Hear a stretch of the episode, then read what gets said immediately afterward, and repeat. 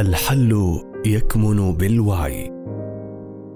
إنتاج منصة عصر السلام لنشر الوعي الذاتي وعلوم التنمية البشرية.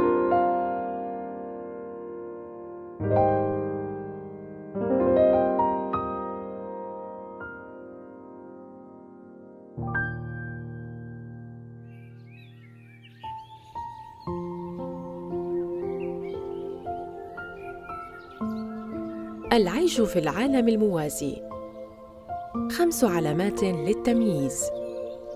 وهي حالة يعيشها الشخص سواء في وعي أعلى أو أقل من 200 هاوكنز وتتخذ أشكالاً عدة. أبرز ما يميزها عدم عيش الواقع والتناغم معه. يسعى فيها الشخص إلى صنع عالم آخر غير عالمه الحالي. ليعيش من خلاله. يكون فيها هوية أخرى. لا يقابل ما فيه من زيف إما عالم موازن إيجابي مزيف أو سلبي مزيف وكلاهما تعبير عن حالة عدم الاتزان. يمكن تمييز هذه الحالة بما يلي. اولا الردود المبرمجة سواء كانت ردودا إيجابية أو سلبية. على سبيل المثال ردودهم غالبا هي حب وجمال وسعادة. أو هذا كذب هذا خداع هذا ليس صحيح. هي حالة سبق أن أسميتها متلازمة الإيجابية الزائفة. يكون الحال الحالي يستدعي الضحك والمزاح. مثلا فيقوم بالرد بنفس الرد. جمال جمال حب حب زيف زيف. هو لا يفكر هو منسلخ من الآن إلى نسخته الأخرى الخيالية. من يعيشون حالة العالم الموازي يصعب عليهم التجاوز ولا يعترفون بما يمرون به بل ويدافعون عنه. ثانياً السلوكيات المبرمجة من الأمثلة على تلك الحالات خلق عالم موازن بالهوية الدينية كثير الصيام كثير القيام كثير التقوى وبالمقابل لا يرتقي بالوعي. وتجده يدافع عن سلوكياته وأنها حقيقة الاتصال بالله بشكل حقيقي يؤدي إلى التنور.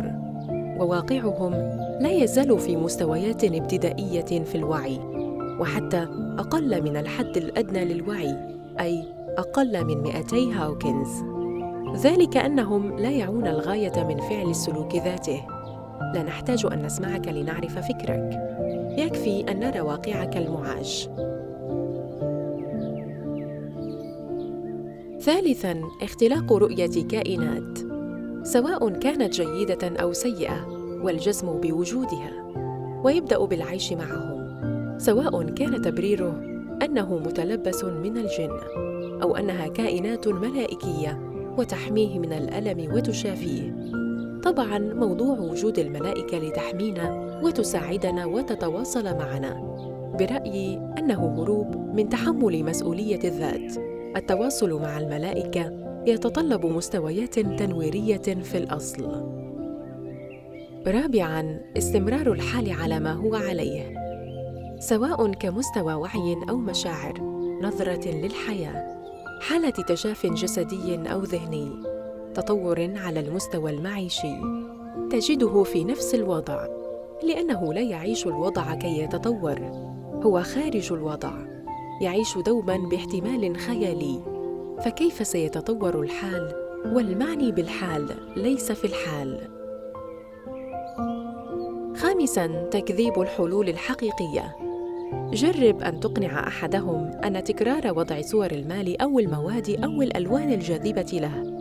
لا يعني أنه سيصبح ثريا أو جرب أن تقنع اخرا. أن نداءه بالشعارات التي تدعو للمساواة أو الحرية هي نتاج غضبه وتمرده الداخلي على ذاته. الأول إيجابي والثاني وعي منخفض. وكلاهما لا يتطوران وكلاهما لا يؤمنان بالحلول الحقيقية. كما ذكرت سابقا كلاهما نقيضان وكلاهما عدم اتزان. وكلاهما وهم وعدم حقيقة. العيش بهوية العالم الموازي موجودة. يمكنك اكتشاف ذلك بردودك المبرمجة أو اختلاقاتك المبهمة أو النظر لحياتك المتوقفة دون نمو وتطور.